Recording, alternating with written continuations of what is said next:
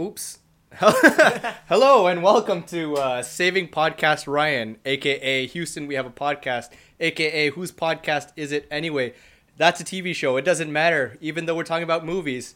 As always, I am your co-host Paulo. Um, uh, I'm joined by my regular host Carson, who does not want to do the intro today. Hooray! and uh, today we have um, our two experts on randomness because guess what? Today is a random episode because we didn't want a theme. We didn't want to be limited or uh, held down by the man. Uh, so our first guest uh, is Manon. Thanks Uh, for having me, guys. yeah, anytime. Introduce yourself, please, with your movie and your character. Well, my name's Manon. I will tell you that my movie character that I most define myself with is uh, Jonah Hill from Moneyball. He is a massive nerd, but he loves numbers and only wishes he could play sports. Uh, totally relate. I'm into sports, into numbers. And a movie that I relate to, um, not to be super uh, cliche about it, but is uh, Harold and Kumar. But from the point of view of um, Harold, also um, likes to have a good time, you know, but is, you know, By the end of the movie. By the end of the movie. Yeah, exactly. he doesn't And like to have a good time at first. I don't, and I like uh, burgers. and uh, yeah, that's Very nice. it. Yeah. All I right. like myself a good burger. Our next specialist uh, of the random episode, David. Introduce yourself, sir. so my name is David Knox. I have two names. The last name is Knox. It's a great name. I mean, if mov- you want it out on the internet, sure. That's fine. I'm sure they can find me any way they want anyway. All So, 10 of them. the two, the, yeah, right. Uh, the two movies I chose, or the movie and the character I chose. Uh, the first I chose was Nick and Nora's Infinite Pl- Playlist to describe myself. Um, that's mainly because I tend to obsess over my ex girlfriends every now and then. that's fine. A little too personal for the internet, but that's fine. Which David Knox again? I enjoy the candid. It's the a canon. candid- Guys, okay, like, no it's like you're in the room with me. It's okay. You can be here with me. Get to know me. Be my friend. This is all we Um, want. And the character I chose was uh, Hector from Hector and the Pursuit of Happiness.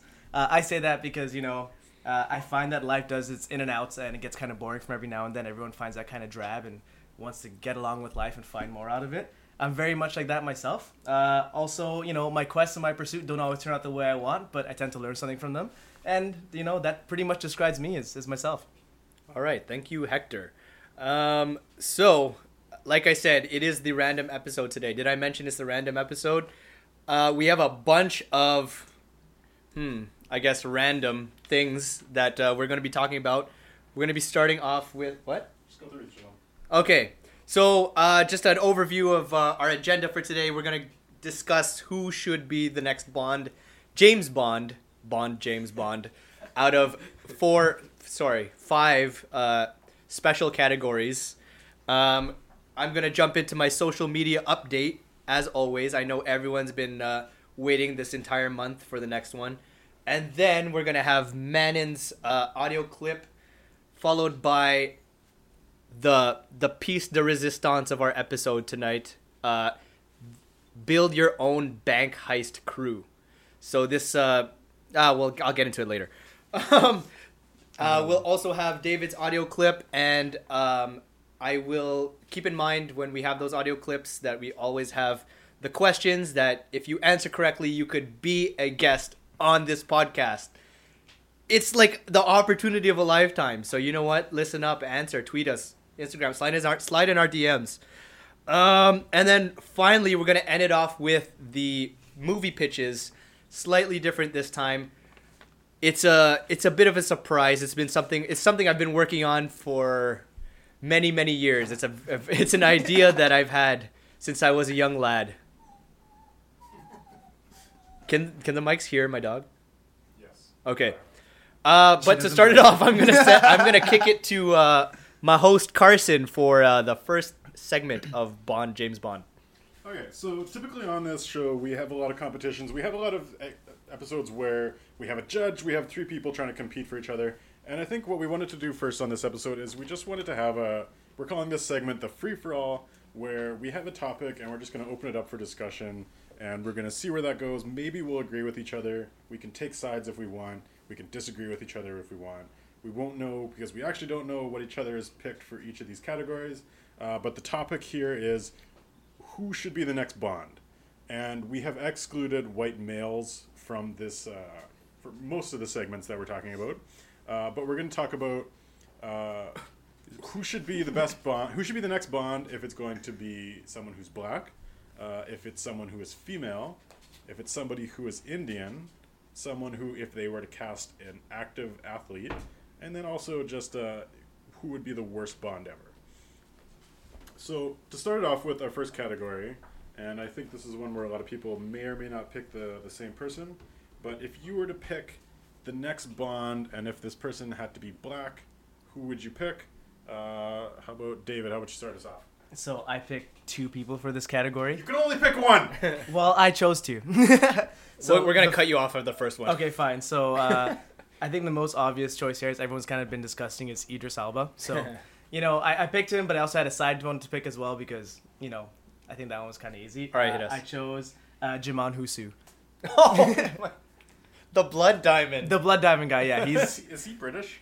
I actually don't know if he's British. He's extremely not I don't think British. he's British. So is this like, yeah, well, I don't know if James Bond has to be British, but let's not get into that. I feel that's going to be the biggest debate. Okay, how about, Matt, how about yourself?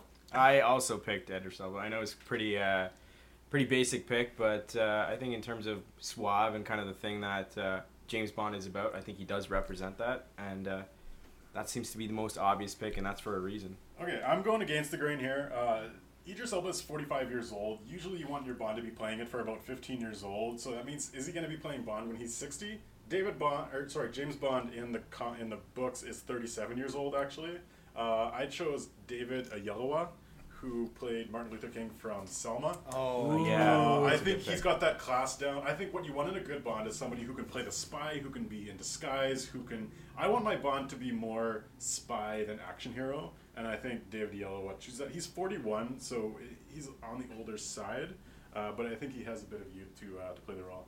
Uh, Paulo, how about yourself? Um. All right. I real I tried really really hard not to pick Idris Elba because like I mean let's face it he's the natural choice but in the interest of being different I picked I'm gonna butcher his name Chi Chiwetel Ejiofor. Yes. Um. I don't know if that's how you say his name but Chiwetel Ejiofor. Huh Chiwetel Ejiofor. Jesus. All right. Uh, that's who I picked. Oh. Um. He was he's in Triple Nine. Kinky boots. He's in he's in Kinky Boots. He has extreme range. yeah, he does. um, he was also in Doctor Strange.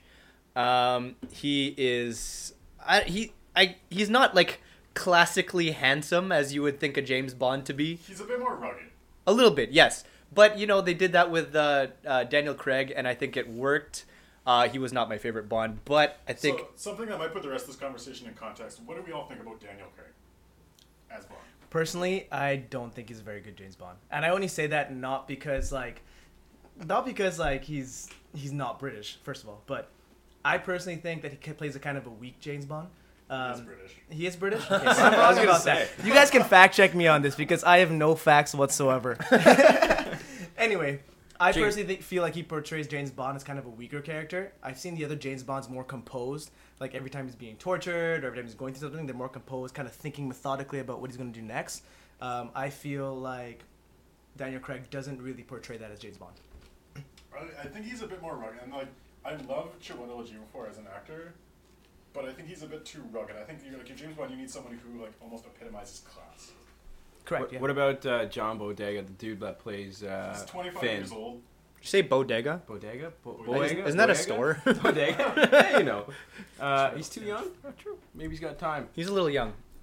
I think, but uh, as for Daniel Craig, uh, he was not my favorite. I grew up on um, Pierce Brosnan, who I think was the the perfect balance of uh, serious and like silly, which is kind of not okay. I don't want James Bond to be silly, but like there's that There's that a little bit of silly. yeah, there's a little bit of cheesy like spy, uh, like crazy plot and like crazy way to get out of it for. Uh, Uh, for okay, Bond. so kick this. Uh, we'll move this right or wrong. Uh, we don't have a winner there, but I think Idris Elba probably is like the most popular pick for that one. Uh, so female Jane, James Bond or a Jane Bond, so to say. Uh, how about we'll go uh, Matt and how to start? Um, the female that I think would be a great uh, Jane Bond. Jane Bond. yeah, is probably uh, Kate Beckinsale.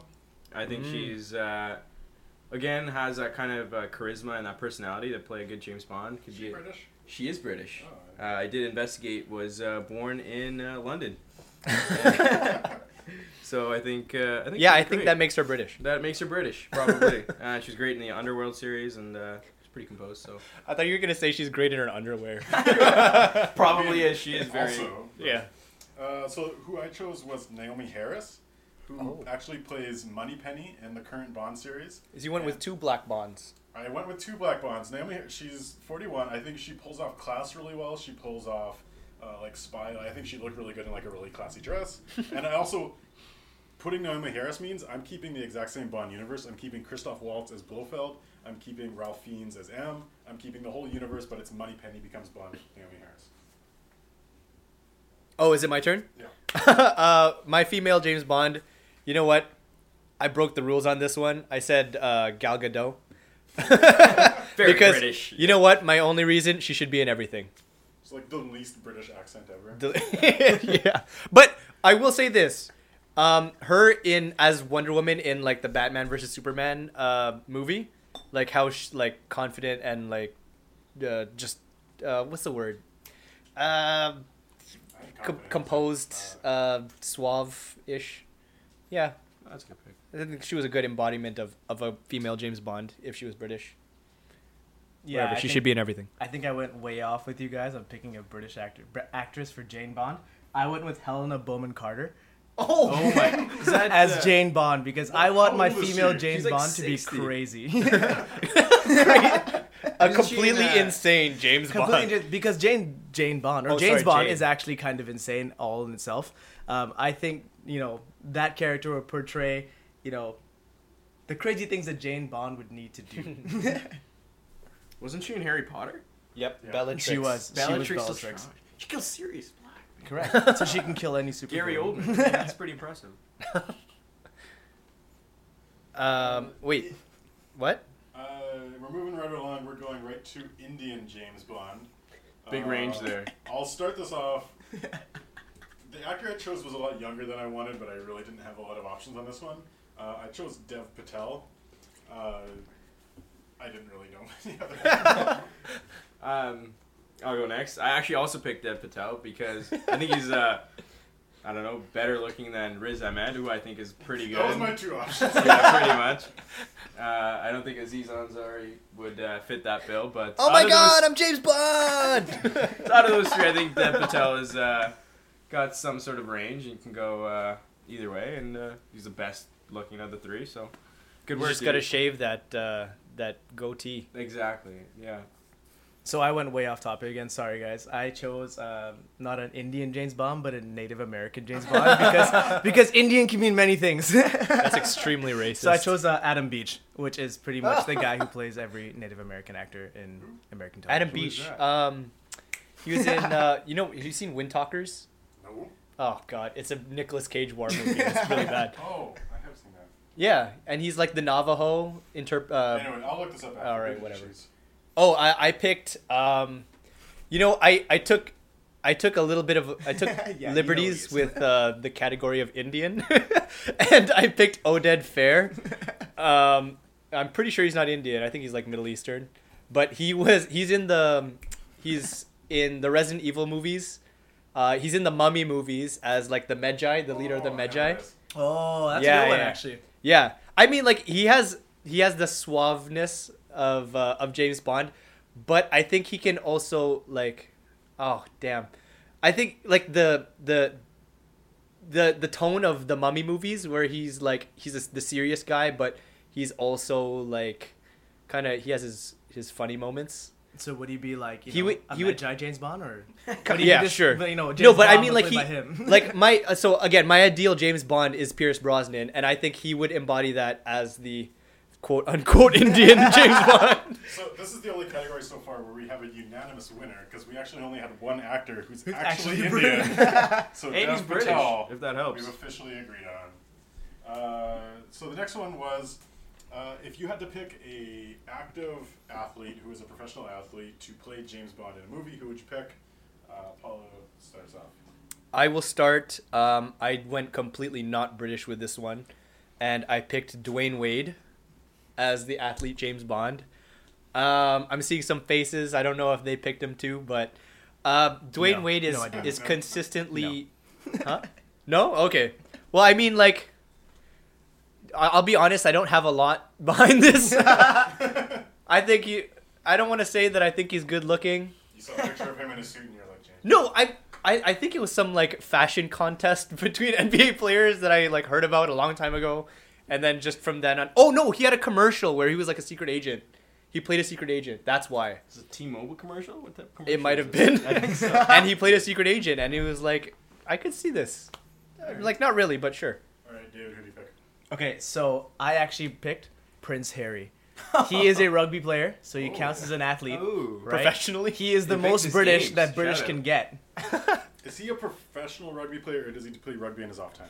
Does it really make a difference? He's the prince. We prince. chose Kind professional of. athlete No, it as the doesn't. criteria. No, it doesn't, because I think I think yeah, he's the prince. I'm prince. just trying to He's disqualify royalty. you because that's a really good choice. it's a really great choice, right? Because he is the Probably plays embodiment polo, let's of be honest. Britishman. He's classy. He's composed, right? I mean, being Prince is a great cover for James Bond. It's pretty Isn't good. it? He would make the best James Bond because He's hiding in plain know, sight. He's royalty. Uh, man, and how about yourself? I said uh, Gareth Bale. He plays for Real Madrid. A real British dude. I thought you said Gareth Dole, who works at Softchoice. No, no, no, no, no, no. Well, he's British too, actually. Yeah. He's on our soccer team. I think that should count. Gareth is a very British name, I guess. Yeah. Gareth Bale, though. He's uh, born in Wales, one of the best uh, soccer players in the world, and he's uh, seems very suave and uh, British. So, you know, it's pretty important. I think the two British. themes of James Bond here are suave and British. Suave. Hashtag. All right. Uh, so I chose Lewis Hamilton, Oh, who was a F1 driver. Uh, he was really the only notable British athlete that I could think of. Um, yeah, that's about it. I think we're gonna have to put pictures up of the last two. Maybe ev- everyone. Gareth Actually, a, a man so bun. one thing I'll note is that of the four categories so far, I've picked three people who are black. Because Hmm. Lewis Hamilton's also black. did not know that. Actually, he's like he's half, I think. Yeah, he's, He seems he's half. pretty light. Looks like Okay. Google has told us he is half. okay, so to end this segment off, I know a lot of you guys are looking forward to this one. What? Nothing. Okay, uh, worst Bond ever. Uh, David, who did you choose? I chose Vernon Troyer. Ver- Verne Troyer. Verne Troyer, sorry. Verne Troyer. It, for those of you who don't I'm know, gonna that's challenge mini you on me. that one. And it's That's saying, mini me. Oh. Wait, other than him. You're being, gonna challenge him already? Yes, other than him being short, why would you choose him? I, pr- uh, you know what? I chose him based on you know the character he played as Mini Me. Right now, I get it. It's a spoof James Bond movie, but at the same time, like he's kind of clumsy in that movie. He doesn't really speak very well, You Or know, at you all. Can't, you can't choose a James Bond who doesn't communicate well because that's you know ninety percent of his game. You you know he he can talk. I'm sure he can, right? But can he talk charmingly? I don't know. oh, that's yeah. That's a I don't good think he can. I think I went kind of similar there, and I picked uh, Danny DeVito. As, So uh, are we just going in order of height? Who Maybe. also played Verne Troyer in Goldmember? I should point out. Um, yeah, I think uh, his character kind of uh, does not suit the uh, ideal James Bond, Hmm. and I'll leave it at that. Kind of. All right, uh, you guys seem to go for like the opposite of the the typical class and uh, you know image of James Bond. I went with something a little different. Uh, I think the worst James Bond, Bill Cosby. Oh. Imagine James Bond having Well- to seduce women as Bill Cosby. with drugs. Well, he he does. He always gets his woman. So all your picks are black? no, not the Indian. Oh yeah. that was kind of a stipulation. no, even the Indian. But he's not British. Bill Cosby. Yeah, that makes him even a worse James Bond. He's not even British. Uh, Wow. I'm still hung up on Bill Cosby. I actually forgot who I picked. oh, uh, I picked uh, for my worst James Bond ever, Seth Rogen. Um, No. Because there is zero suaveness. Green Lantern though. He was ter- He was know, terrible. not Green Lantern, uh, Green Hornet. Oh, Green yeah, sorry. Oh, right. Green Hornet, yeah. But no, he was like the worst superhero. One, two. Imagine him or coming up to the bar. He's like, "I'll have a, a martini, shaken not stirred." I Yep, yeah. that's that's my argument for Seth Rogen as the worst Bond. Bill Cosby's the worst. I I'll have to give it to Bill Cosby actually.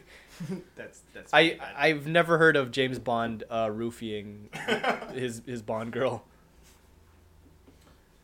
All right. we didn't have uh, a chance to any uh, wrapping up the segment. Any particularly good choices that you'd like to applaud some of your co-hosts as here? Ones that you didn't think would be good. I'd really like to actually applaud Bill Cosby because that was actually pretty funny. I thought that was a good pick for a really bad choice of James Bond. I, I would like to say that Idris Elba probably would be the best Bond. Uh, I was just trying to find a way not to choose Idris Elba because he's the obvious choice, but Word. I like really there. There's really nothing else you could like for a good James Bond. I I personally don't see any other direction they could go right now other than Idris Elba. Sure, he's old, but like he's a he's a beast. Plus, black don't crack. So I mean, your, your logic doesn't. if work. we open this up to other categories, Tom Hiddleston, perfect Bond. I don't think that gets any better than that. Oh, this is gonna Loki. Loki. Loki, I don't agree with that. Really? I I don't see Bond as a trickster. You know. He's suave. He's good looking. He. I can see that in suit. actually. Yeah, that's a Yeah. fair point. He's a, he looks a little fragile to me. You know. Would you prefer Thor playing James Bond? No. I don't want James Bond being like a big muscly guy. I want somebody who's oh, being Oh, yeah. like spy and investigative most of the time, and then every once in a while punch someone in the face. Yeah, I mean, I I think. Well, I mean, I don't. I, I don't think I have to argue for Idris Elba anymore because like, he can punch someone in the face, but also he had like just listen to his voice. He just makes he makes you melt. Shut down. Uh, I'm I'm getting too creepy about Idris Elba. I'm gonna stop. Uh, okay, so we'll end it there. Uh, the uh, we'll hand it over to Paulo for our social media update for the month. All right, the moment you've all been waiting more more. Sorry, that's the beer talking. Um, our social media update. So lots of uh, a few things to uh, okay, like a, three things to announce. um, we have tallied up our likes on YouTube. We have hit a new record of 18. 18 likes. Uh, side note that is for all our episodes combined. but I'd also like to shout out our one likes from South Korea. Um, thank you, whoever you are. Um, I hope you stay safe in the war to come. um, I'd also like to point out uh, these are all Carson's notes, by the way, off the YouTube page. Um, our audience is extremely male. So, like, out of maybe, let's say, 50 views, let's say 40 of those 50 views are guys, minus the 45 to 54 year old female range 45 to 54 female you, yeah yeah so uh, i'd like to shout out my mom and carson's mom thank you for uh, being avid listeners uh, i will come home and visit more So maybe we should have more female guests on. So remember, if you respond to any of our clips that are coming up, if you answer any of our questions, you could be on. We need some female guests. Answer. even if you tweet us anything at all um, sure hey hey, you have a great chance What is Uh, your Twitter handle? Thank you for asking, Manon. Yeah. Our Twitter handle is at HWHA Podcast. That stands Sorry, for Houston. Sorry, what? Say that again. That was kind of fast. at HWHA Podcast. Stands for Houston. We have a podcast. The number one Houston. We have a podcast in the world. I would say that as a avid follower of this particular Twitter handle, I think it was great during TIFF and uh, worth the follow. Funny you should mention that, Manon, because um, our uh, Twitter maestro Carson uh, had a great time at TIFF. He had a blast, uh, and I would like to shout out the two connections, the several connections he made at TIFF. Number one, Tanner Z, Tanner Zipchen. Shout out to you, buddy. If you don't know who Tanner Z is, go to a movie in the theater, watch it, get there early because he's in the pre-show and he's uh, explaining uh, like tech stuff and random things, and he introduces time play. And he's from I think- Saskatoon. And he's from Saskatoon, just like Carson. And, um, uh, I'd also like to shout out Bria Vin Vinaite, the star of the Florida Florida Project and the producer of the Florida Project, Chris Bergoch. I'm like names. I I can't do names. Both of uh both of whom uh liked and or retweeted our official Twitter. So uh big moves there. Um, anything to add from your experience at Twitter, Carson? I mean, at Twi- Tiff. Oh my God, more beer. Uh, there was one guy I saw a movie, uh, Call Me by Your Name. He said, "Let me know how it goes." I never responded to you. I'm sorry. It was okay. All right, and with that, um, I'm going to kick it to our first audio clip for Manon. You want to say a little something about us about this clip? Maybe, maybe not. Maybe go fuck yourself. Oh, good one. Oh my God, that's so good. My people are out there. They're like fucking Indians. You're not gonna see them. You're not gonna hear about them, except through me or Captain Queenan. You will not ever know the identity of undercover people. Unfortunately, this shithole has more fucking leaks than the Iraqi Navy. Fuck yourself. I'm tired from fucking your wife. How's your mother? Good, she's tired from fucking my father. All right, look. Got a guy who says he hears Costello's moving the process to China. He set up the whole fucking job in Pop Kennefic. You do not want to miss it if Costello takes a dump. We'd miss a lot less if you made your informants available to us and, of course, to the Bureau. Without asking for too many details, do you have anyone in with Costello presently? Maybe. Maybe not. Maybe fuck yourself. My theory on feds is they're like mushrooms. Feed him shit and keep him in the dark. Girls, have a good day. Thank you for that clip, Manon. Uh, as always with social media, we send out a question, and if you can answer it, uh, our favorite, we're going to go for a bit of an opinion piece this time of who is your favorite actor in The Departed. Uh, I think there's a lot of different options there. Uh, before I end this segment, I'm going to take this opportunity to hug the mic and to attack Manon. You said earlier on that you were like Harold in Harold and Kumar, and you said you like burgers, but you're vegetarian. Veggie burgers are a thing. I just want to call you out on that shit because no one likes veggie burgers. God damn it. Soy will Actually, change Faye- your Faye life. likes veggie burgers. I also like veggie burgers. Uh, point. there you are, right there. Carson lost. This is not a good start to a fight segment. Uh, and we are uh, just transition that over to Paulo. Uh, take it away. All right, the other fan favorite fan fan segment, the fight segment. oh my God, that break was longer than I thought. This is the build your squad segment. This is the build your yeah, but it's a fight. So you build your squad and then you fight the other squads. So this one is the bank heist. Shout out to Nahal for giving us the inspiration for this uh, segment. Uh, it's not the exact. We tweaked it a little bit to uh, fit our guests, but we will be using your exact idea, Mr. Nahal.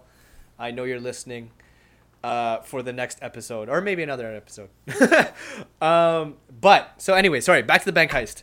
Uh, I've had our host Carson and our two special guests, Manon and David, pick their ideal bank heist team out of uh, any movie character. It was open to anyone. The only caveat was that they cannot have superpowers or like and they they were bound to technology of 2017.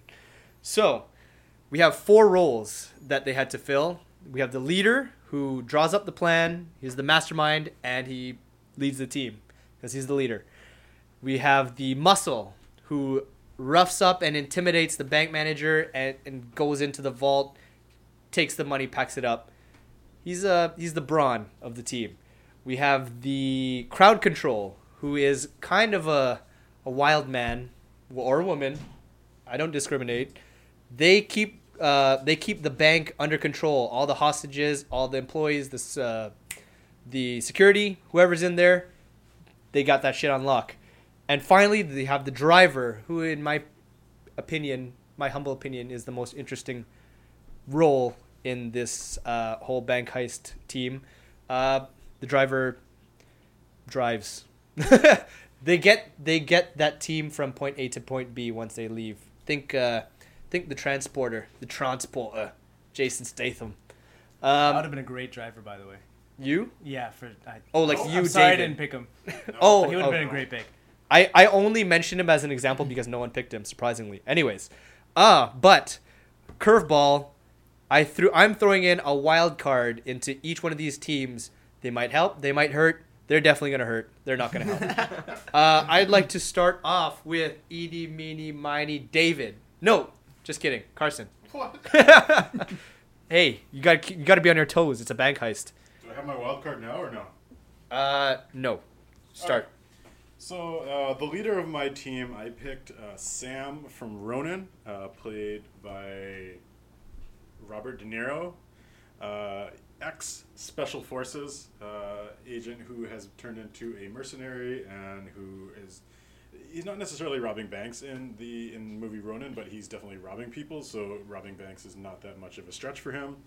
Um, my crowd control is Michael Atwood, played by Chiwetel Ejiofor in Triple Nine, uh, ex CIA agent, uh, who is very professional, very capable of handling any distraction that comes his way and improvising. Um, one thing I'll mention about the first two guys is they were both both leaders and getaway drivers in bank heists, so they have a lot of versatility if anyone goes down in their uh, uh, in their heist. Um, I'm also for the the crowd control. None of you guys will be able to refute this, but I'm picking Gigi from The Racer and the Jailbird. Uh, this is a movie I saw at TIFF. No one, it's not out in theaters. No one else has seen it yet. Then is it Uh, Can't refuse it. to give you a bit of a background on this guy, uh, he's big, muscular guy. Uh, he's been a criminal since he was eight years old, in and out of juvie. He's a career bank heist uh, criminal. Uh, I'll give you guys the courtesy of telling you his weaknesses. Uh, he has a weakness for the love of his life, his girl, uh, and he's also afraid of dogs. Uh, but otherwise, he's, he's a big physical guy. chihuahua. He's very calm under pressure. He's very relaxed. Like he's very calm headed. And then the driver of my team, I am picking Driver from Drive, played by Ryan Gosling. Great Uh, he's extreme. The one thing that I'll stress for my team is professionalism.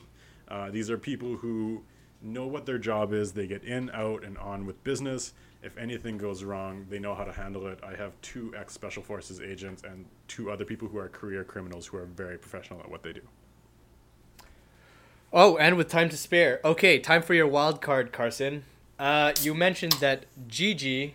Uh, I'd like to add just really quickly that uh, there is nothing that can be found on Racer and the Jailbird. Manon and David are furiously googling. There's nothing to be found on the internet. I couldn't even s- find Sam from Ronin. No, Anyways, your wild card is John Wick. He happened to be in he happened to be in the bank with his dog. Gigi murdered his dog, Oh my being afraid God. of dogs. John Wick has gone off and killed Sam. What does your team do? Well, so John Wick is a formidable force, but at the same time, I have two ex Special Forces agents. So presumably, Michael Atwood. Sorry, Sam is already dead. Sam is dead. Yeah. Sam from Ronin. John Wick killed him. What? Because Okay. he killed his dog. At, at this point, okay, I still have Michael Atwood, and I think Michael Atwood, at the end of the day, he's going to make sure that the job gets done. So if it means leaving Sam and and wait, is Gigi dead? Okay, so if it means getting out of there and that you know they have to leave uh, Sam behind, uh, like he's dead, they obviously have to. They're going to act professionally and they're going to leave. Uh, the driver, played by Ryan Gosling, like he's not going to mind. Like that's less weight in his car. He's going to be able to get away. So he's he's out the door. He's on. They've got the money. Uh, I they've mean, lost a John Wick is in pursuit. I'd like to stress I, that. I would like to say that too because John Wick is relentless. yeah. I'd like to Could say that Ryan it- Gosling is a much better driver than John Wick. He's gonna get away. But will John Wick Well, stop but will they pursuing get him? of- No, no, wait. You can stop pursuing if you want. You're gonna be like It Follows from It Follows, where you know you can walk across the ocean if you want. My guy's faster. He's gonna get away. But John Wick will be there. Do you want your Do you want your 30 seconds? Uh, I think John Wick is a little bit played up a little bit. Like he's his headshots are a little bit fantastical. I think I'm going to take an ex special forces agent, plus uh, one of the most amazing drivers in the world, plus a career criminal who's very calm headed and he made a mistake. But the one thing that Gigi, just remember this, he owns up for his mistakes. He's gonna sit in the bank. He's gonna sit there and face his punishment from John Wick while the other two get away. He saves four. Three. Wow, Very possible. sacrifice play. Very okay. possible. Um, with okay, that was like perfectly on time. I'm gonna throw it to Manon. all right. Hit me with your team. All right, in regards to the bank heist, uh, I think I'll start with the leader. I think the leader of the team would be uh, George Clooney's character from Ocean's Eleven. I mean, obviously a born leader in that particular role. Uh, plans a perfect heist uh, um, with multiple casinos with all kinds of security, and uh, he has that uh, character that uh, other people on his team would respect and will go along with the plan that um, is created. Crowd control, I think, is a great pick. Is uh, the Joker? I think uh, he's a wild card. He's crazy.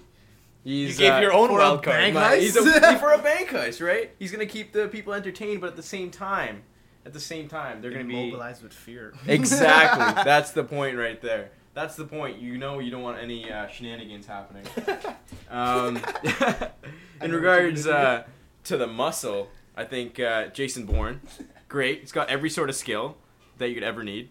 I think if you were gonna take uh, a previous segment into mind, I think Jason Bourne could kick uh, James Bond's ass, and I think uh, he's got the muscle, he's got the finesse, and uh, he could take anyone down. And then um, movie that I saw recently, Baby Driver. I think Baby would be a great driver because.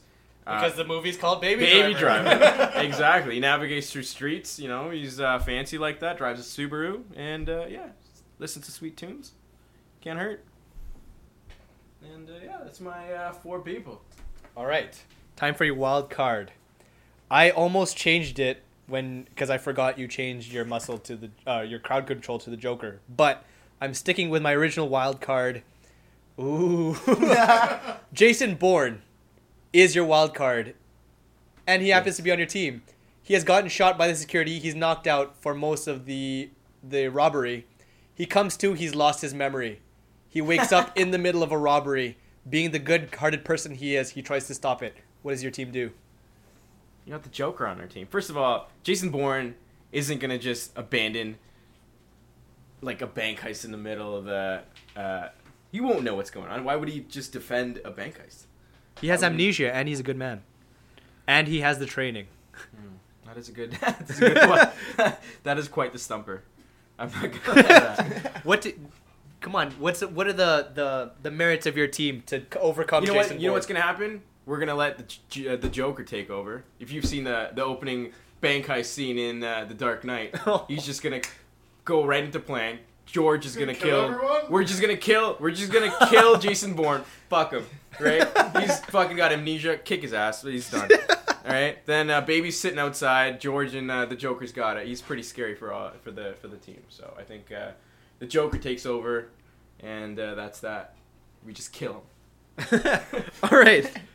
B- Uh, before I throw it to uh, David's team, I'd just like to point out Jason Bourne is a highly trained, uh, like black ops But agent. a bullet can't stop. I don't know. He got shot twice in uh, the the Bourne Shoot him three times. Oh, okay. You know, That that is a good you know the Joker got these scars? touche. All right. Uh, do you want your minute and a half? No, I think my point's taken. I think that's a fair point. Confidence. I like it. All right. I'm gonna throw it to David. Uh, hit me with your bank heist team. Okay, so I'm gonna start with the driver. Uh, I chose Rocket from Guardians in the Galaxy, right? Because he is the best driver in the galaxy. Period.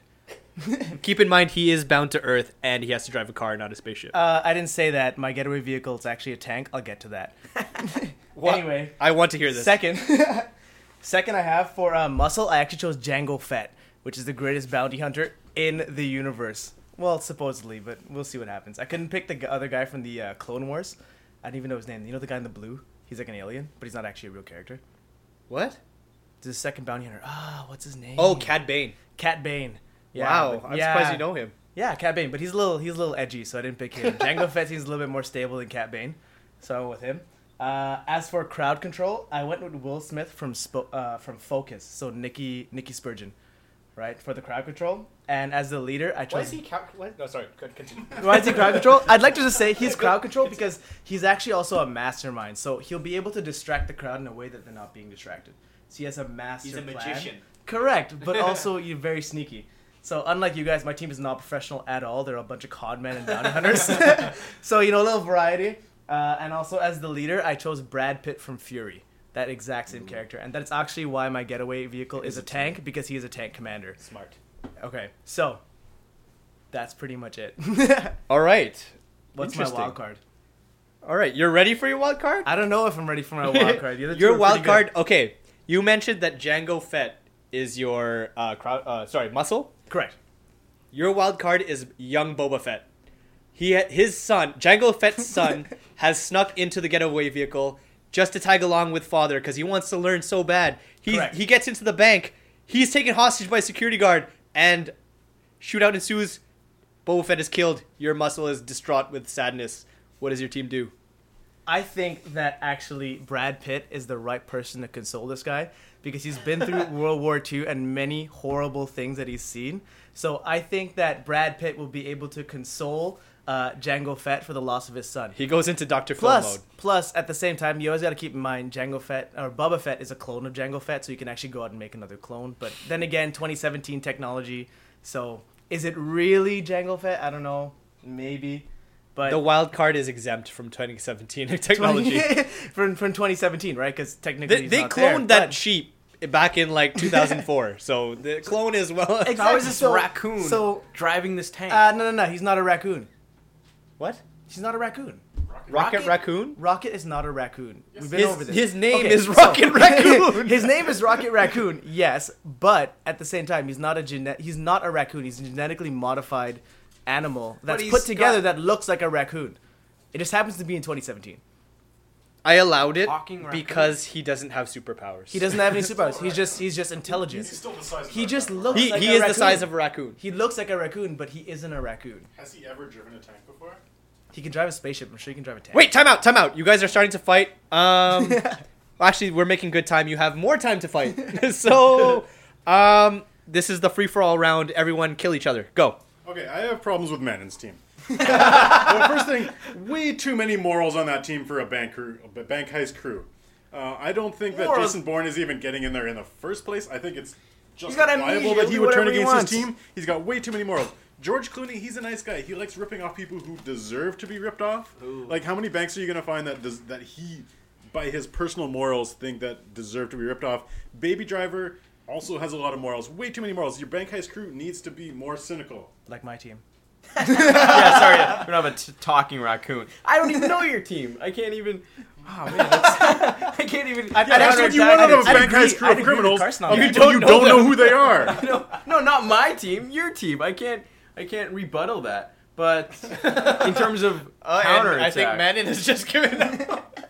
All right. Well, Okay, on my team, like Sam's been killed, Gigi has jumped on the bomb, so there's no longer anything that they're fighting against. It's Michael Atwood and Ryan Gosling from Drive. They're getting away. They clearly have gotten away. Nothing else to, to fight about. I think that the biggest like problem with your team is that John Wick is in pursuit. That is like the worst possible No, no, thing like- ever. Yes, use the wild cards. I thought really hard about this. Because. John Wick, John Wick will chase you to the ends of the earth. No, no, because he's found it. Gigi is the one who killed his dog. Gigi has jumped on the bullet. He did this actually in the movie. You don't know this because you haven't watched the movie. But in Racer and the Jailbreak, he actually gives up and says, "You know what? I deserve this punishment." And John Wick, being a guy who is also full of morals, he sees a guy who is like, "You know what? This guy made a mistake." It's like he knows the difference between a guy who deserves to be shot in the face and somebody who is like genuinely remorseful. And I think Gigi's a nice enough guy that him and John Wick will say, you know what, I'm no longer in pursuit of Michael Atwood and the driver because they're not the one who killed his dog. You know, it's all about Gigi, and Gigi is a guy that I actually like and he's an honorable person, so I'm not going to kill him either. Gigi survives. Sam may have died, but there's no one on my team who loves Sam so much that they're going to go revenge after him. They've gotten away the professional. Don't let his don't persuasiveness think. I don't hypnotize you. I don't think. I don't think he gives a fuck if. You know, if he kills his dog and is a nice guy. That dude that killed his dog in the movie John Wick, he was a nice guy. No, he wasn't. He was a nice guy He's a when he was fucking asshole. He was, but he was nice after. He was a little pussy. I think. I think. Uh, He wasn't think John nice Wick. about at all. John John Wick wants revenge. I, I don't think he's okay, gonna stop so at that. kill Gigi. You still got my two guys who are getting away. I think I think John Wick will absolutely kill Gigi and be semi satisfied with actually executing the person who killed his dog and the other guy. But John Wick is also the type of character at the same time who will turn around and be like, you know what? Maybe not. No, that's the opposite of his character. He kills in the first John Wick movie. He kills who he wants to kill, and then all he wants to do is be left alone. Like he gets his revenge, and ultimately he just wants to go and have a peaceful life. And people keep and then they killed his dog. people and keep you know what coming happened? after him. But as long as no one's coming after him, he's not going to come back. I think if your team bought him a dog, he'll be fine. That's a good point. Are you helping him? Well, I'm just saying, you should buy him a dog. so let's go on to your team, David. this great team. Carson's firing Brad shots at Pitt as everyone. Fury, he was actually like an asshole leader. He was like the Correct. type of person. Hmm? Yeah, absolutely. You need an asshole leader to control uh, Jango Fett, Rocket, and possibly you know, Especially Nicky considering Spurgeon. Jango has lost his son. and, and also, let's consider that Rocket is a complete wild card. He pulled off a quote unquote heist at the beginning of Guardians of the Galaxy 2 where he grabs the batteries, and then while doing that, he actually opens his bag and shows Drax, hey, I've stolen these batteries in the middle of the people who he's actually just robbed. The only thing he had to do was not show everyone what he's just done, and he showed everyone what he's done. How they didn't see it is a complete mystery, but like he's gonna do something stupid, and then when he's getting away, he doesn't let Peter Quill drive through the field, even though Peter's doing a good field, doing a good job. He has to take over because he has to be the one to make himself succeed. You're Also kind correct. Of, you're So kind this- of leaning this is on tanks This is exactly- really slow. How is he gonna get This away? This is exactly with a why tank? the the getaway vehicle is a tank. Okay, so there's only one driver of the tank. There's not two. You can only have one. Rocket is the driver. Period. There's no one the- trying to take over over? the tank. It's only Rocket driving the tank. Um, to your to your second point, uh, what was it? He's kind of reckless, right? Yeah, I absolutely agree with you. He is very reckless. but let me ask a second question. Now, did Brad Pitt's team seem any more reckless than the crew that he has now? They were in the middle of fucking World War II. They could get This away is with on, that. like, the middle of a is the pro- street where a bank I was is. I was preparing an argument for if anyone chose anyone from Fast and the Furious because the problem with their getaways is that they essentially let the entire city know that there's a heist going on, and it's like there's actually been somebody who hijacked a tank and like drove through some city in the U.S. I can't remember who it was, but like How did it go? So let, let me let me ask you a question. If they were to get cornered, and they're surrounded by police vehicles, Wait, whose team are you talking about? My Carson's team. Oh, okay. Who in that tank would have a getaway plan? No one. No, You Will tell us. Smith. Will Smith. Oh, okay. Nicky Spurgeon. Focus. he had a Do fail-safe some plan. math. He had a fail-safe plan for every con. He has to have a fail-safe plan for the con that he's pulling on the bank heist. That's an awful a movie. by fucking the way. bullshit movie. Shit movie. But did Margot he get Robbie. away? Yeah, he did. so does the rest of his team get away? That's okay. Margot Rapid Robbie sacrificed himself. Ro- Rocket was willing to sacrifice himself. Jango Fett dies. Rocket's willing to sacrifice himself. Yeah, right. Yeah, absolutely. No, he's not. Can he even function without Groot? He is the most selfish person. I should have chose Groot. That was actually a great choice. but I, could, I wasn't allowed anybody with superpowers. Groot was kind of pushing it with the superpowers. But a talking raccoon is fine. He's not a raccoon. Oh. I, I like. I think this is kind of uh, questionable. I think Rocket Raccoon is a raccoon. Listen, his name is Rocket Raccoon because he looks like a raccoon. so he's not. actually he a looks like a raccoon. Acts Listen, like they did a DNA scan on scan on him in the first Guardians of the Galaxy. He's not a raccoon. Maybe they just have incomplete data records and don't have Earth or Terran. Uh, No, that wouldn't be true because they picked up Chris Pratt was from Terra. yeah, but they might not have complete records. I think he's still Of a raccoon? There are like millions of them running around in Toronto. Yeah, but like, do they have the complete records of every animal on Terra, or did they just have a couple? I mean, they We're, should. we're getting off the point, guys. Pretty common. What Your team is that going to let movie? everyone in the city know that a bank heist is going on, and they're never going to actually get away. Like, the, at the end of a bank heist, you need to be sneaky. You need to let, uh, like, you need to. 15 get second away. warning. So the, the news is going to be a raccoon broke into a bank, stole all the money, and got away on a tank which drives at two miles an hour. Okay, listen. I just And like the to news say for you is gonna be the people, Joker fucking people killed dress up in baseball hats And and sunglasses and get away from bank Final heists. statements. 20 seconds, men, and go. I think the Joker's a wild card. He kills everyone. You know, he sets that system like the Dark Knight. He makes George Clooney be part of it. We kill Jason Bourne. We kill the driver once he's delivered the goods. and uh, we got the money right there. Kill George Clooney. Sure, why not? Time, David. 20 seconds. Go. Seventy-five percent of my team is actually con men. That's all I have to say. All right, with time to spare. Carson, 20 seconds. Go. My team is absolute professionals. They've dealt with adversity, but the people who survive, they're going to survive and do the rest of their job. What movie is Gigi from again? Racer in the Ex- Joker. I don't know what that. That's not a real- Uh, that's not a movie. My team is not hindered by your complete fucking lack of cinematic knowledge. God damn it! All right, uh, I will need to take time to deliberate. Um, if Carson, if you might, uh, let's take it. Give me a, a couple minutes. Uh, okay, so while you're thinking about that, we're going to go to a clip break. Uh, so, David, how about you introduce your clip for us? Oh, my clip. My audio segment. what is it about, David? So the actual clip that I picked was from A Knight's Tale. It's actually one of my favorite movies of all time. Uh, I enjoyed it very much, and I'm gonna play it for you. My lords, my ladies, and everybody else here not sitting on a cushion.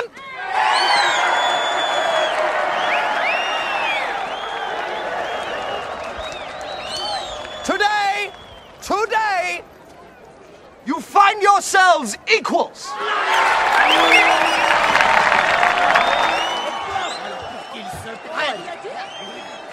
For you are all equally blessed.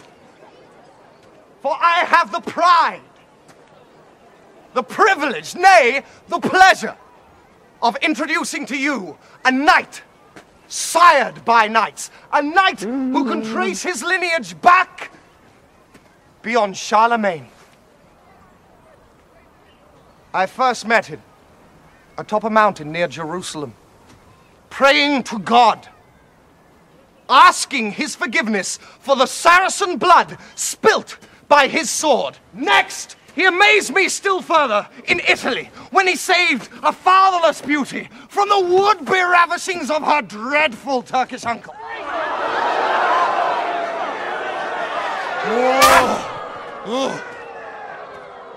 In Greece, he spent a year in silence just to better understand the sound of a whisper?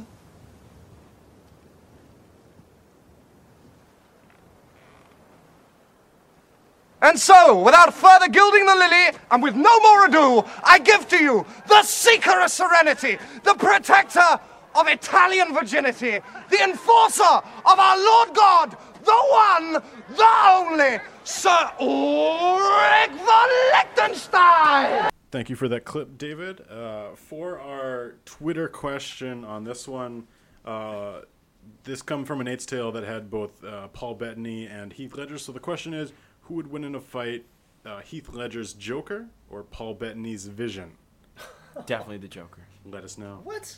Uh, and now, after a uh, long anticipation, I'll hand it over to Paulo to announce his verdict for the last session. Okay, I'm gonna try and make this quick. Um, I I judged these bank heist teams on two main criteria. One, how much money do they get away with? Two, are they still able to perform more bank heists as they are after the first one? After the, my wild card completely fucked them up. Um, so let's start with uh, David's team. Um, I'll admit the wild card did not affect them too much. Um, I do think that Jango Fett, after this loss of his son was done after the first bank heist, the only problem, it he they all could have gotten away, but the only problem was that they were driving a tank, which does not move very fast and was stopped How by fast the does police. tank go? It does not move very fast. Let me tell you how fast it goes. Uh, I do not have time for you to Google this. uh, it does not move very fast. Uh, they were stopped by the police, uh, and they've all gone to jail. In a tank? Yes, You play Grand tank. Theft Auto, they get caught. Uh, Manon's team. It was no, like I did like the uh, the essence of uh, three scumbags and one brash leader. The getaway vehicle is where they all it all fell apart. Uh, Manon's team. Um, Dave, sorry, David. Would you like to say something? A tank goes 112 kilometers an hour. All right. what? A police. What kind of tank is this? Every police car goes like. 200 plus. But it's a tank. It has ammunition. Anyways, uh, moving on to Manon's team. Um, they did steal a lot of money. I put a lot of weight on Baby Driver. Uh, they did get away, but Jason Bourne, I think he was so well trained. A lot of your arguments were based on the Joker taking him out. I don't think he can do that because the Joker is a mastermind, but he's not a fighter. Uh, Jason Bourne took out a good three quarters of your team. I think Baby Driver was the only one that got away uh, because Jason Bourne can't drive. I mean, he can drive, but like Baby Driver is awesome. Uh, he did make a lot of money. He got away with his girl. I'll give him that.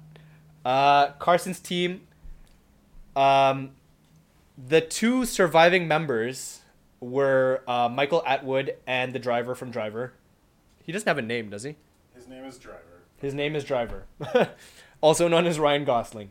Um, I think uh, John Wick and oh, sorry, no, John Wick and Sam didn't exactly cancel each other out. John Wick killed Sam, but Carson did mention that Gigi took the bullet and he gave himself up for John Wick's uh, revenge uh, warpath, which at least slowed him slowed him down enough for the driver and Michael Atwood to get away.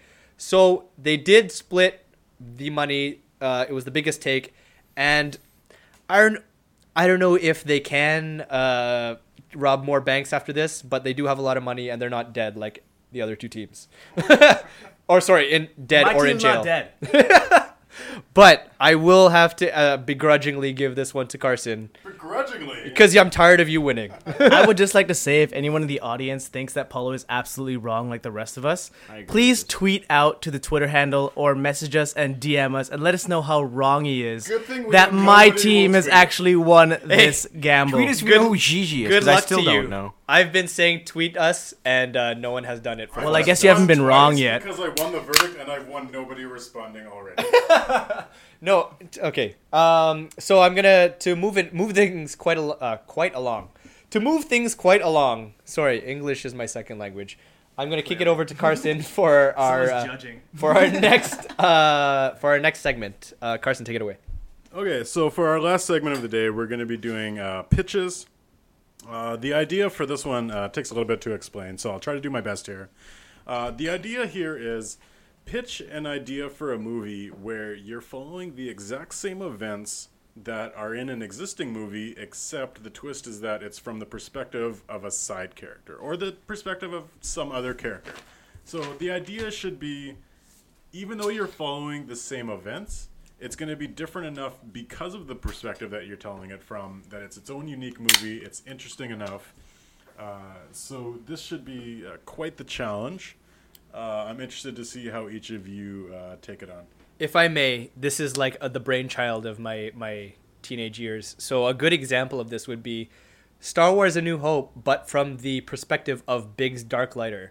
So like taking it away from the perspective of like the main heroes like Luke, Leia, Han. Um, if you tell that story from Biggs's uh, Biggs's point of view, it becomes a story of how he joined the rebellion. He left his friends behind, Luke, and then he ended up uh, destroying the Death Star with his best buddy. But he gave his life in the end to save Luke to uh, save the day. Uh, that's kind of the the kind of thing I was going for. So if Paulo doesn't win this, this is going to be extremely disappointing. This is gonna be crushing for my life. I will uh, retire from the podcast game. Um, okay, so I think that's a uh, a good enough intro for me to throw all that pressure back on Paulo. How about you start us off?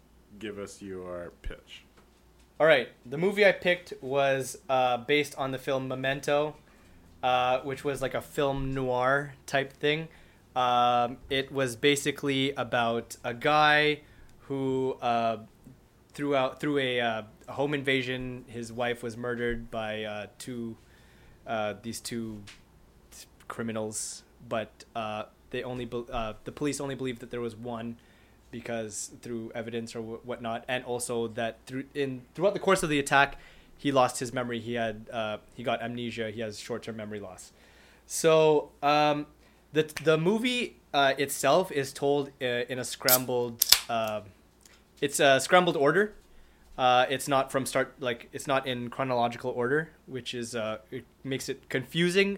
But it's told from the point of view of the guy with amnesia, the victim who's trying to find his wife's killer, or the the remaining criminal of the two man team that were that killed his wife. Um, I'm telling this from the perspective of a cop uh, named Teddy, who uh, appears to be helping uh, Leonard, who is the victim, um, find the the second killer. So uh, the movie is basically it's told in chronological order, no uh, mixed up, uh, no mixed up timelines like the original. So it's uh, easy for the modern audience to follow, um, and it's mostly about how uh, Teddy, the cop, uh, manipulates Leonard into finding these criminals, like these unscrupulous characters, into uh, murdering them or like arresting them to further his own career as a cop because his uh, he's been struggling after the first uh, the first couple years of him trying to help Leonard find the real killer.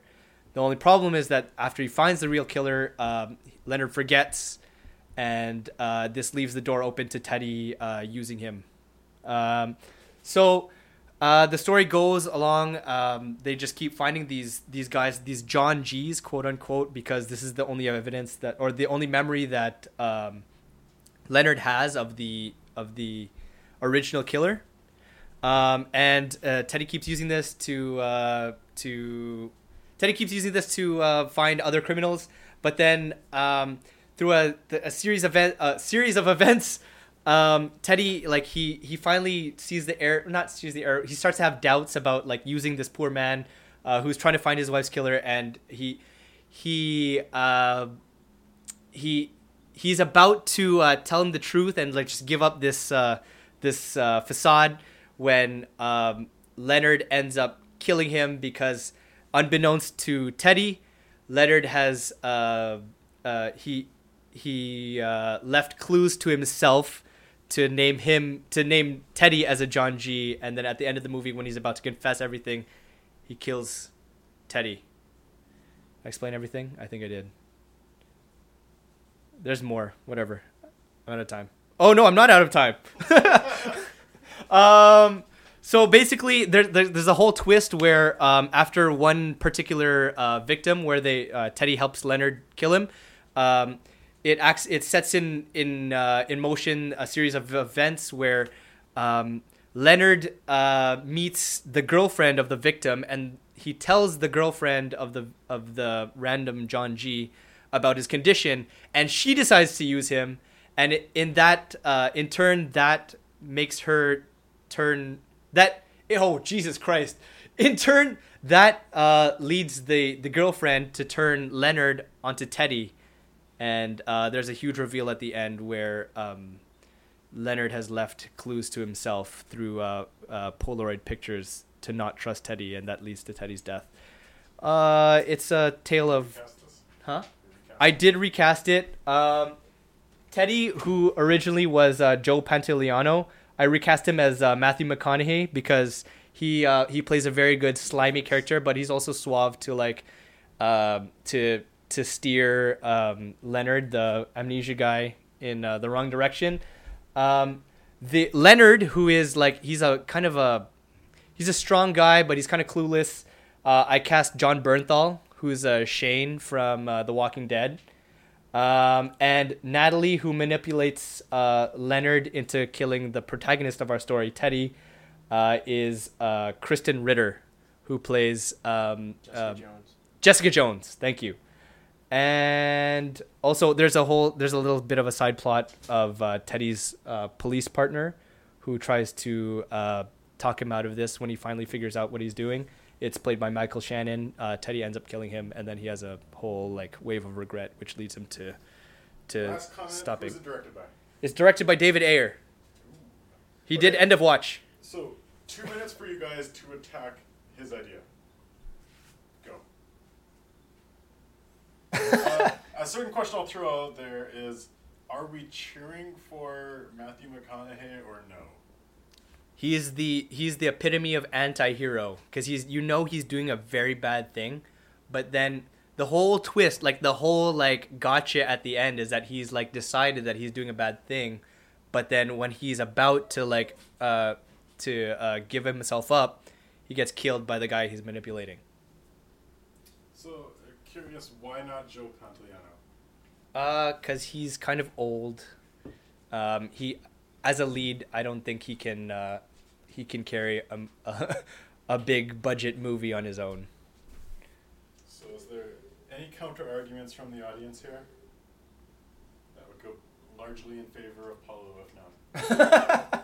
I have zero cut arguments because I've been drinking. Yeah, I, I like it. It's fantastic. wow. wow. The director choice. Yes! Wow. We've, we've clearly not been paying attention. Things are looking good for me. I, I will personally say I'm offended by this pitch.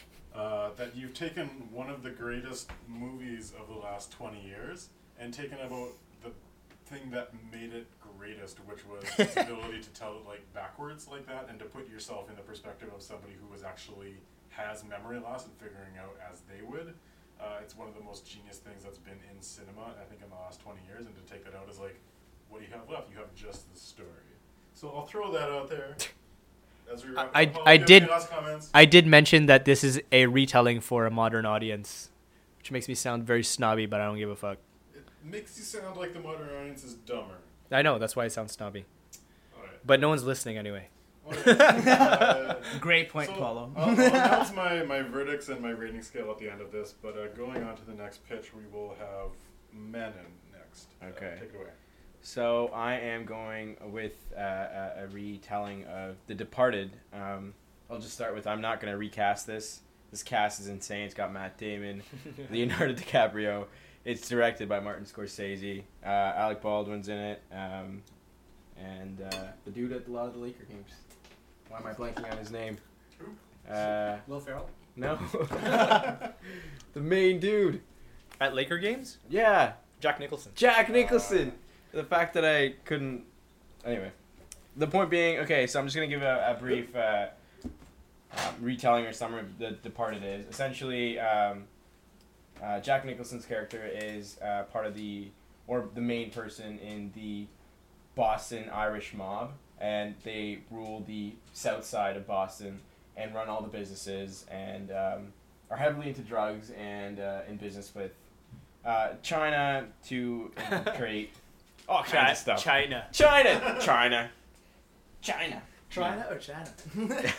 so uh, essentially, uh, Matt Damon's character is um, from the very beginning, from as a child, um, almost molded to become a cop uh, in order to um, be a mole in the uh, the Boston police force.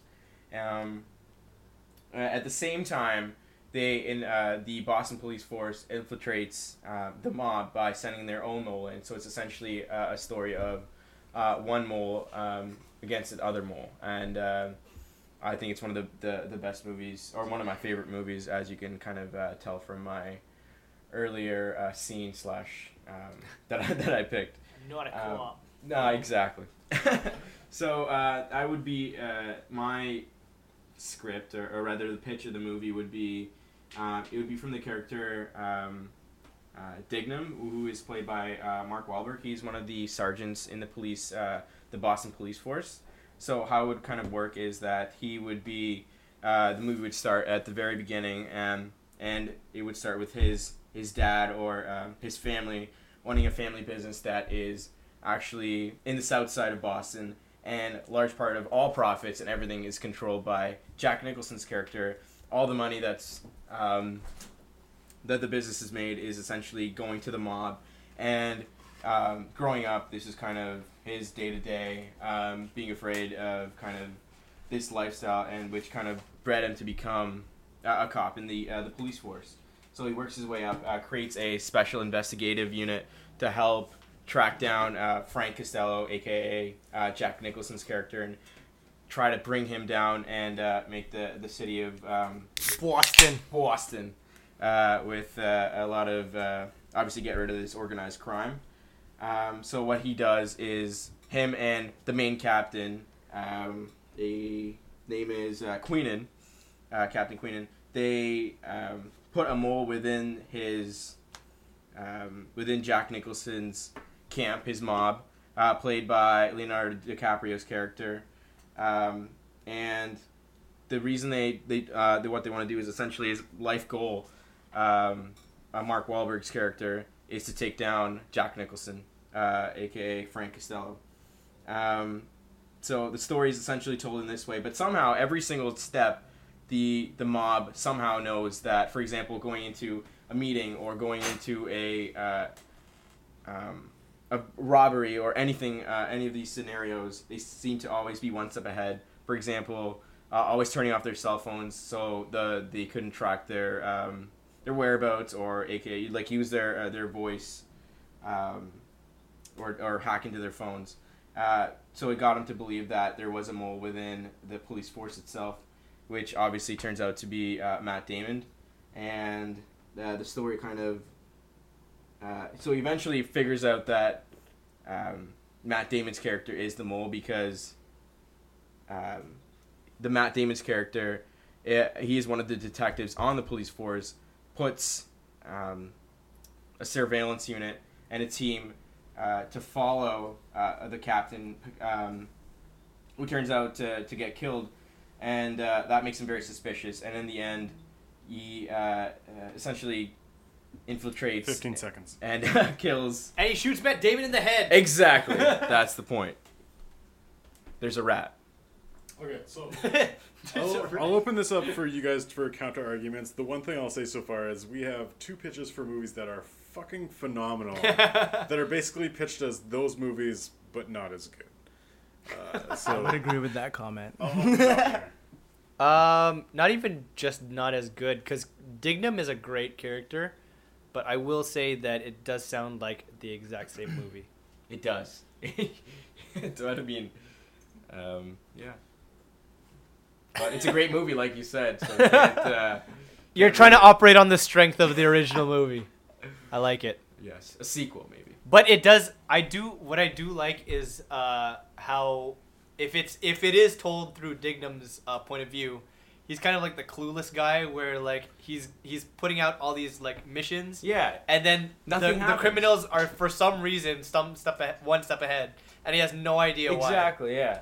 But I don't know if you can stretch that through an entire movie. So I'll give you a chance to answer the obvious question here. How is it different from the original movie? I think the main movie kind of shows you both sides. It shows you the mole from Leo's side. They show you like the the the, uh, the police side, but then they also show you the the uh, side of the mob. I think on this particular movie, it would be one sided. They don't un- like they don't have any sort of clue of what Matt Damon or Jack Nicholson's character are doing. We don't really find out that there is a mole within uh, the the police force The till like halfway Boston through the police movie. force. Yeah, so we don't know. Like they put in all these special units. How is it that they're getting all these hints? How are they like getting around all this? Turns out there's a mole, and then in the end, it kind of It's uh, a huge reveal that exactly it's Matt Damon. Matt Damon, and it's like out of the blue. It's like what fuck, Matt Damon, you know? you know. So obviously, it's, it's a it's a great movie. I think it would uh, be good if uh, The Departed didn't already exist, because then the the reveal would be awesome. Except we already know know that, that it's Matt is Damon. Yeah, yeah. Maybe. All right, interesting, interesting. uh, we'll move it on to our third pitch of the day. Uh, David, take it away. Okay, so uh, my pitch is for actually told from a dis- different perspective of Inglourious Basterds. so I really like World War II movies, and I very much never see uh, a World War II movie actually based on the perspective of anybody from any anyone from other than the Allies, right? Are you trying to? No, no, tell hold a on, as a disclaimer- from the Nazi point of Uh, absolutely, but not really from that perspective. Okay. Here's here's the thing, right? Like I know it's a very touchy topic, and I really do relate to the people who've actually gone through a lot and have had like horrible things happen to their families and all of I that. have Jewish listeners. Um, yeah, absolutely. you know, no, absolutely. But here's it's the reality of it, right? So my perspective is really not to glorify any of the things that the Nazis did, uh, whatsoever, or Germany in that time of year. But the reality is that there is a German set of people who were drafted into this war um, that didn't really feel like you know they really belonged to that. You know, we hear very much the victory side told of uh, the war, but you know, realistically, I'm sure there's tons of people who didn't want to fight for their country but got drafted anyway, right? Um, very much the people in the U.S. They're you know some of them really like Donald Trump. I'm sure a lot of them don't, but they kind of got to go along with it because that's the political era they live in. So, all that being said, this is a disclaimer. I do not agree with any You're of those- disowning. You're No, no, disavowing your movie I'm already. not disavowing movie. I'm really trying to give it a disclaimer that this is just kind of what it is, and this is my perspective of, of a different side, right? So, uh, Inglourious Basterds, different perspective. So, I want to tell the perspective of Inglourious Basterds from the people, or from the uh, Nazi group that's found in the bottom of the tavern, or the basement of the tavern, um, in the scene where the Allies come in and kind of have to rescue von Hammersburg to kind of get information for for them, right? So, uh, the idea of the movie is that it's based on the group that's sitting in the basement. And they are actually a group of people who've been assigned to von Hammersburg to make sure that she's actually uh, loyal to Germany, right? So uh, they kind of are her escort in that whole basement scene, right? So the beginning of the movie actually begins with each of the individual lives of the characters uh, within that group who kind of get drafted into the war of Germany. So they're not really there for like the gun ho, let's go to war, let's take over, let's kind of like, you know, make our country better, but rather, you know, our country's losing the war and we need to draft other citizens into this into this war so that we kind of get momentum and are able to defend ourselves against the the invasion coming from the allies, right? Um, so the movie is shot in the same kind of Quentin Tarantino style. If you want to know who her director is, I changed it from uh, Steven Spielberg. It's actually going to be Quentin Tarantino. Wait, no, but Right?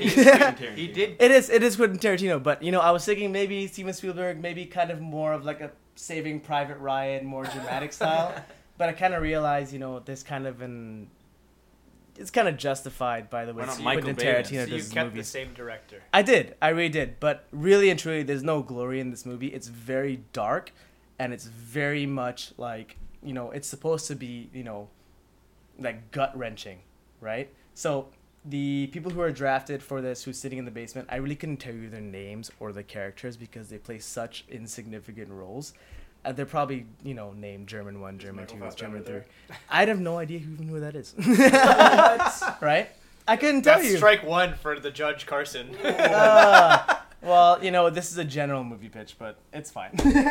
anyway, so uh, the movie would start with each of these characters who've gone through their lives. They're kind of just living in regular Germany while the war is going on, and uh, they're lifting for citizens to be drafted into the war.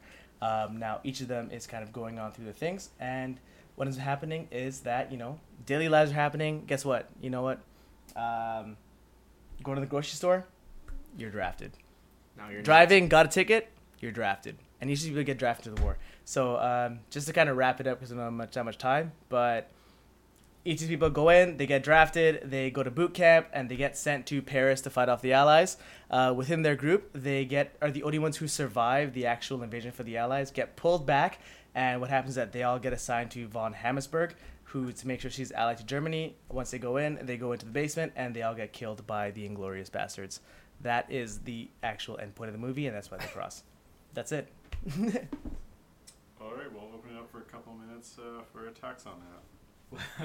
um, I don't think Quentin Tarantino was. He's. I don't think he's the director you're looking for when you want sympathetic uh, characters. He he's really good at making movies where everyone's a piece of shit. Well, that's that's that's part of the thing. Uh, that's part of the point, though. It's like it's very hard to make a sympathetic movie and not have audience feel certain ways about really sympathizing deeply with a, a cause that you know we all know may have been negative overall. Um, but you know you have to find a fine line between being able to be relatable and also being able to be you know what that kind of shit So you're happen. and that's saying- what it is. You're saying it's like these couple dudes that go into a grocery store. Boom, you're drafted in the war. Then they Nah, fight like- this war, they survive, and then one day when they're just partying or having a beer, they just get shot in the end of the movie. Yeah, uh, actually, yeah, that's exactly what would happen. not much of a character. Yeah, arc not for much these people. No, there's there's really not much that much character. That the part of the character that's actually built up for them is actually before they get drafted. You get to see their lives, their families, their children or children to be. You you kind of have to have that moment to connect with them. Um, but after they get drafted, it's more about camaraderie and meeting Kind the people of- that they're kind Sounds of like, like. a very being depressing movie. Like it absolutely is. It's a dark of- movie. yeah, it's not supposed to be a It's very. like these are happy great movie. people, and then they're dead. This is not Absolutely, but that's what war's all about, right? It's you have great people, very relatable, very normal, and then they die. Have you heard of the show The Man in the High Castle? No, I haven't. Um, so essentially, The Man in the High Castle, the TV show, is uh, it's the retelling of like the World War World War Two, but as if if Germany had won. So it's people living in the states in like the 1970s, 80s now time period, but Germany had technically won. So they speak German. It's a very like that type of community. A show it's kind of similar to I don't know why plot, but I think it's kind of It's interesting. a it's a generic plot. Generic plot. Yeah. It's like before and after. Yeah, they All right, so verdict on this whole thing. This is tough. Uh, I like dark and depressing. I like things that are told from a cynical perspective. Uh, there's a lot of reasons why I want to like your pitch, David, but you didn't know who Michael Fassbender is. Okay, can you can you tell me who that is, by the way? uh, he plays Magneto in the most recent X Men one. oh, I didn't recast anyone from this movie. I know, but it's not fucking You- Then original that people. would make us hope that you know who it is. So that alone, I'm gonna have to disqualify you because I think he's one of the greatest actors of our generation. Wow. To not even know who he is, I, I will actually say one of the greatest actors of our generation. pretty good. Michael Fassbender. Steve Jobs. I'd like to say my same disclaimer. If any audience members would like to argue and uh, you know tweet our tweet the handle, I will not allow give a comment. tweeters coming in Please let them overrule know this. that No, no, no, no, how time right I That's a am in my on uh. On in my top of that, I would like tweeters. Please tweet us more. I mean, any. please tweet us. I'll ignore you, but please tweet us. uh, Manon, I, I I like the concept. I like the approach. I, I think my biggest issue was like, what's the difference between that and the original movie? Like, the original movie is so good, and I think like it probably would be a good movie. I think that's just my biggest complaint is you know how is it different, and uh, so there's that. Uh, and then with Paulo, there's you, you take a, a brilliant movie idea and you created an interesting idea out of it, but then you kind of deteriorated what's one of the like one of the most interesting and creative movie ideas of the last 20 years. Uh, Yep, I to did that. create a, two award winners, so I'm, I'm giving this to Paulo. Um, I thought the idea of going on multiple missions and this guy being a good guy because John Joe Pantoliano plays him as such kind of a, a slimy asshole of being like, how could this guy do any good? To being like, let's justify why you would want to take advantage of somebody with this disease. Like, I thought that was actually kind of an interesting twist. And he's So- with Matthew McConaughey now. and Matthew McConaughey, I guess. Uh, so I guess thinking of this since your childhood has done you some good. By a hair. Well, we'll, we'll give you the win on this one. A gray hair. So A hair is a hair. with that, we're gonna bring this episode to an end, and like we always do, uh, we're gonna sign off by saying, "What are you guys looking forward to in October?" Uh, Manon, how about you? What are you looking forward to? Um, I'm actually looking forward to obviously the Blade Runner. Um, Ryan Gosling, Harrison Ford, Canadian director. I don't know who it is, but he's Canadian. that much I know. Denny Villeneuve. That's why. that's why Carson's here. Um, Way too fucking excited for this movie. I also want to see Murder on the Orient Express. It comes out in November, early November. That counts. It counts. But I think it's got It a does solid not cast. count. it counts. It's based on a book. Uh, I think it looks fantastic. And I'm very Uh, curious to see it. Cool, David. How about you? Uh, I'm actually looking forward to Flatliners. So I like horror movies. Um, you know, there are rarely any really good ones. So I mean, Flatliners kind of perspective of where people are gonna die and come back to life, and they kind of seen shit and can't come back from that. So Have you seen the original? no, I haven't. I didn't even know there was an original. Okay, so first of all, it's a September release. Uh, although it's not out as We're of, uh, September 29th. When does it come out? we're recording this, it hasn't been out yet. So So we'll it's get to it. technically October. But it was The Kiefer- business days have ended. Kiefer Sutherland was in the original. Uh, it was and Kevin Bacon. right. I forgot about that. Paul, how about you? That's a thumbs down for Kevin. Bacon. Um, uh, in the interest of not choosing Blade Runner, I plicked. I plicked.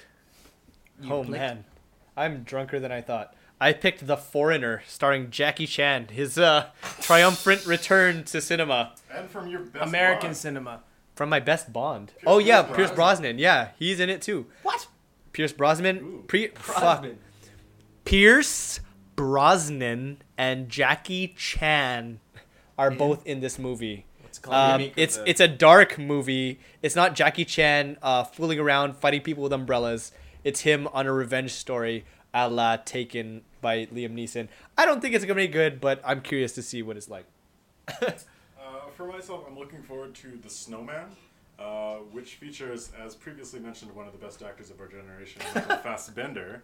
Uh, it's from a Swedish director who made Let the Right One In, which is a great story about a little girl who was a vampire and actually ripped people's head off. Uh, playing a detective finding a serial killer. His character's name is Harry Hole. Harry Hole, His name is Harry Hole. like hole. Hole. Harry Hole.